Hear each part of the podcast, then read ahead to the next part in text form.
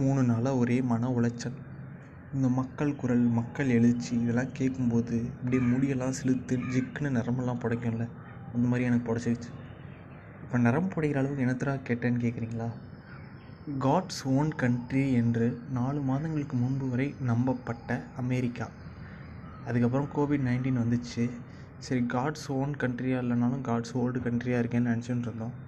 இப்போ அதுக்கும் ஒரு வெயிட் வச்சிட்டாங்க. அவங்க ஊர் ஆளுங்களே தான். ஜார்ஜ் ஃப்ளைவுட் பேர் கரெக்டாக தான் சொல்கிறேன்னு நினைக்கிறேன். ஜார்ஜ் ஃப்ளைஅவுட்ங்கிற ஒருத்தரை அவர் ஒரு பிளாக் அவரை ஹேண்ட் கஃப் பண்ணி அவர் கழுத்தில் முட்டியை வச்சு மிதிச்சே கொண்டிருக்காரு ஒரு போலீஸ்கார். ஒரு கிரிமினலாக இல்லை நல்லவராங்கிற விஷயத்தெலாம் அப்புறம் வருவோம். ஆனால் ஒருத்தனை நடு ரோட்டில் வச்சு கொள்றதுங்கிறது பெரிய தப்பு தான். இப்படி செய்கிறவன் எவ்வளோ பெரிய லாடாக இருந்தாலும் சரி. இது மட்டும் இல்லை இவ்வளோ பெரிய பேண்டமிக் சுச்சுவேஷன்லேயும் அந்த ஊரில் ஒரு மித்து போயிட்டுருக்கான் என்ன அப்படின்னா ஆஃப்ரிக்கன் வச்சு அமெரிக்கன் இருந்தால் உன் உடம்புல இம்யூனிட்டி இருக்கும். அதனால் உனக்கு கோவிட் வராது அப்படின்னு. அப்படி சொல்லியே நிறைய அமெரிக்கன்ஸ்க்கு அதாவது பிளாக்ஸுக்கு வந்து ட்ரீட்மெண்ட் பார்க்க முட்டாங்களாம் அதனாலேயே நிறைய பிளாக்ஸ் வந்து இறந்தும் போயிட்டாங்களாம். ஐயா America wow cool country yo yo peoples pop culture நினச்சிட்டு இருந்தோம். ஆனால் being a black in America is more was than being a feeder in இந்தியான்னு இப்போ தான் புரிஞ்சுது.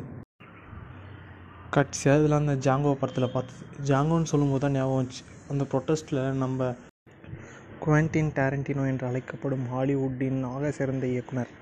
அப்பேற்பட்ட மனிதரும் எல்லார் கூடயும் சேர்ந்து ப்ரொட்டஸ்ட் பண்ணுறாரு எனக்கு இந்த பாப் கல்ச்சரை ஃபாலோ பண்ணுற ஃப்ரெண்ட்ஸ்லாம் கொஞ்சம் அதிகம்.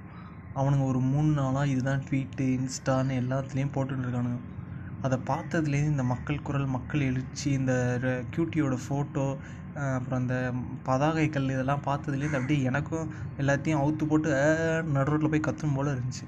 ஆனால் அந்த பிரச்சனை நடக்குது அமெரிக்காவில் நான் இங்கே கத்தி ஒன்றும் ஆக போகிறதில்ல அதனால் அப்படியே அமைதியாகிட்டேன் இதெல்லாம் எங்கேயோ நடந்ததுடா. இதுக்காக நம்ம ஃபீல் பண்ணி என்னடா ஆக போகுதுன்னு கேட்குறீங்களா கரெக்டு தான். இதெல்லாம் நம்ம ஊரில் நடந்தாலே நம்ம ஃபீல் பண்ண மாட்டோம்.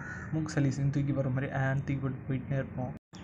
ஆனால் இந்த ஒரு மூணு நாளாக இந்த ஜஸ்டிஸ் ஃபார் ஜார்ஜ் ஃப்ளையோடுங்கிற ஹேஷ்டேகு அப்புறம் இந்த ப்ரொட்டஸ்டர்ஸோட ஃபோட்டோ இந்த American magazines New York Times இதெல்லாம் பார்த்து பார்த்து பார்த்து நிறமெல்லாம் அப்படியே ஒரே பொட்டப்பாக புடச்சிக்கிச்சு. நரம்பு புடச்ச நான் உங்களுக்காக தான் பேசிக்கிட்டு இருக்கேன் பாட்காஸ்ட் எங்கே விட்டேன் அண்ட் ஆரம்பிக்கவே இல்லை. இந்த இனவாதம் மொழிவாதம் மதவாதம் இதெல்லாம் ரொம்பவே தவறான விஷயம். அன்டச்சபிலிட்டிஸை சின்னு சும்மா நம்ம படிச்சுட்டு மட்டும் போயிடுறோம். ஆனால் முக்கால்வாசி பேர் அதை ஃபாலோ பண்ணுறதே இல்லை. என்றைக்காவது ஒரு நாள் எது பெருசுன்னு அடிச்சு காட்டு அப்படின்னு ஏதாவது சொல்லிட்டாங்க அப்படின்னா நடு ரோட்டில் கொக்கி குமார் மாதிரி கத்தியை தூக்கிட்டு ஸோ அதனால் எல்லோரும் ஹியூமனிட்டியை ஃபாலோ பண்ண ட்ரை பண்ணுவோம். ஆஃப்டர் ஆல் நம்ம எல்லாருமே ஹியூமன்ஸ் தானே.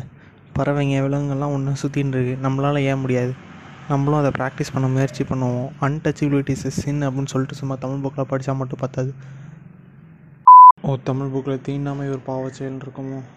சரி ரைட் ஏதோ ஒன்று எல்லாமே ஒன்று தானே வேற என்ன சொல்ல? பெருசாக ஒன்றும் இல்லை. அவ்வளவே தான் இன்றைய கருத்தை இனிதே இப்போவே இங்கேயே முடிச்சுக்கிறேன். நான் சொன்னதை பற்றி மட்டும் கொஞ்சம் யோசிச்சு பாருங்கள் மிச்சப்படி நான் இப்போ கிளம்புறேன். நன்றி வணக்கம்.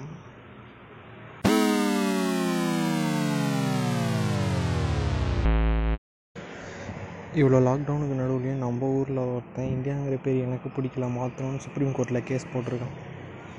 ஹோல்ஸ்